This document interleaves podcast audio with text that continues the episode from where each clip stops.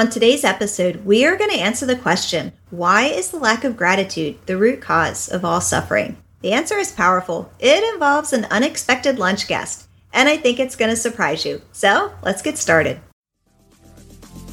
Get ready to experience gratitude for every aspect of your life when you're facing health challenges and in a way that you never thought possible. Welcome to Gratitude Builds Fortitude, the podcast where we optimize gratitude and mindset to create a healthy, thriving body. It's time to say no to that list of three things and yes to gratitude on your own terms. I'm your host, Holly Bertone. I'm a breast cancer and autoimmune survivor turned certified natural health coach. And my mission is to help you optimize gratitude and mindset so that you can transform your overall health and wellness because you deserve love, happiness, and laughter.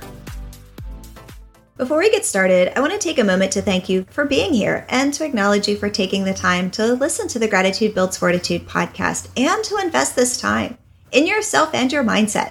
I know that the journey to better health can be a struggle, and I want to give you a shout out for taking this positive step in the right direction. Now, I'm going to say something pretty audacious, and that is I believe that the lack of gratitude is the cause of most people's suffering now, I'm guessing you either immediately clicked off this episode, or if you're still listening and you're still hearing my voice, that means that you're still here. Yay! And the fact that you're still here and listening means to me, I guess, that you're at least a little bit curious, which is good. So show up with some curiosity, see how this message lands. If you're new around here, you may not know, back in the day, I used to work at one of those three letter federal government agencies that they make TV shows about. Now, every so often, they would have industry mixers. So the different individuals from the different three letter agencies in the DC metro area would get together for networking mixers or drinks or whatever. I attended one of those networking lunches at the Ritz Carlton. Yeah, it was kind of fancy. I wore my best blue pinstripe suit that day. It was a packed room, and there was a group of us at a table, and we were talking and laughing, and we were just having such a great time. Now, there was one empty seat at our table, and my eyes glanced up, and I saw some movement. It was a distinguished looking older man and I watched as he walked right over to our table and sat down in the empty seat. Immediately, our boisterous table went quiet, like dead silence quiet. Can you guess who sat down? The man was James Woolsey, as in James Woolsey former director of the CIA, sitting at our table, larger than life. Everyone went silent and we all just stared at him. It was just as awkward as it sounds. Bless his heart.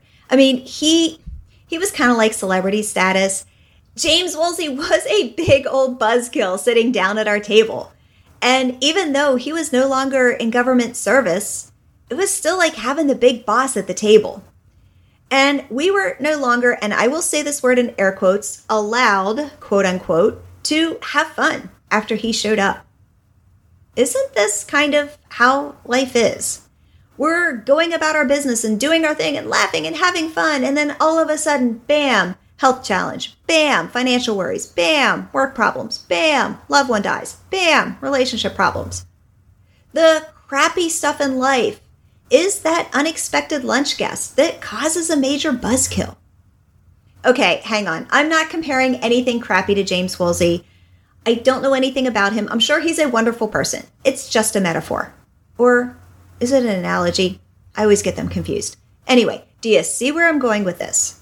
Here's the thing life happens all of the time. And when the crappy stuff happens, you have 100% permission to be in the emotions, to feel the feels. Listen to episode 57, Waking Up on the Wrong Side of Gratitude, and episode 39, It's Okay to Not Be Okay. I will never, ever, ever say that it's okay to live in a state of 24 7 sunshine and rainbows and unicorns and puppy kisses and bypass your emotions and just pretend everything's okay. That's not what I'm talking about. It's what people do after the dust settles. It's when they need to start taking those baby steps forward and decide that they can't or they won't. And instead, they set up their tent in the campground of their own misery. And when this happens, they make a choice to suffer. The situation is the situation. In many situations, you can't change the situation. It is what it is. But you can change how you view the situation. You can change how you show up while you're in the situation. You can let go of the fault and the blame and instead focus on your responsibility going forward. And, oh, you can even choose to be grateful for all of the lessons that you get to learn, all of the growth you get to experience, and all of the opportunities that open up. I want to read a passage from the book, The Science of Getting Rich by Wallace D. Wattles. And I quote Many people who order their lives rightly in all other ways are kept in poverty by their lack of gratitude. Let's unpack that. People are kept in poverty by their lack of gratitude. Now, I view this definition of poverty as poor in spirit or poor in emotional abundance, not necessarily money poverty, even though it can be that. I view this as much broader than what Mr. Wattles may have intended. And when we are not in a state of gratitude, it typically means that we let things like frustration and anger and jealousy and shame and guilt and anxiety and feelings of lack and unworthiness rule our day. And when that's what we focus on, that's what we continue to focus on. The crappy stuff in life, the suffering. You will hear someone say, Oh, just make a list of three things you're grateful for. And you do, and you're like, done.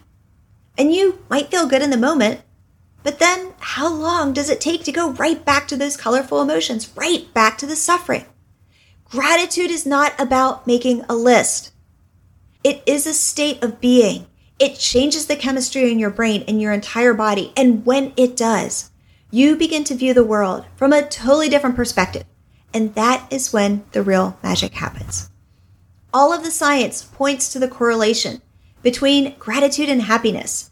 The Roman philosopher Cicero even said, Gratitude is not only the greatest of virtues, but the parent of all others. At the end of the day, it's always a choice. You might not be able to choose what happens to you and your loved ones, but you always have a choice in what kind of attitude you bring to the table and what kind of attitude shows up in that empty seat. And that choice that's the difference between suffering and gratitude. And if you're ready to make some changes, if you're willing to raise your hand and say, I'm ready to do what it takes, but I need someone to help me get there, then it's time to chat. Let's see if one on one coaching is the right fit for you. I'm here to be your gratitude coach and your mentor, and I'm super excited to be on this journey with you. If any of what I said today resonates with you, if you want to find out how much gratitude and grit that you have, be sure to take the quiz, and you can find that at pinkfortitude.com slash quiz. And the link is also in the show notes. And when you take the quiz, you'll receive personalized gratitude and mindset resources to get you started, to reverse the cycle of disease and take control of your health and your life. And that's pinkfortitude.com slash quiz. So thanks for tuning in to another episode of Gratitude Builds Fortitude. It has truly been my honor to spend this time with you, and I'll see you next week. We have some real talk here for a minute, just between us girls? Can we have a conversation about what the end of the day looks like? I'm talking about that moment when you've crossed off all the things on your list. Okay, they're not all completed, but you're done for the day. And when I say done for the day, I mean you are done. And you sit on the couch to actually relax for a few minutes before bedtime. You know that moment of pure bliss when your bum hits the couch cushion and then you sit back in this heap of exhaustion. You pull the blanket over your legs, literally breathe for the first time all day. And it's not, it's not even one minute later.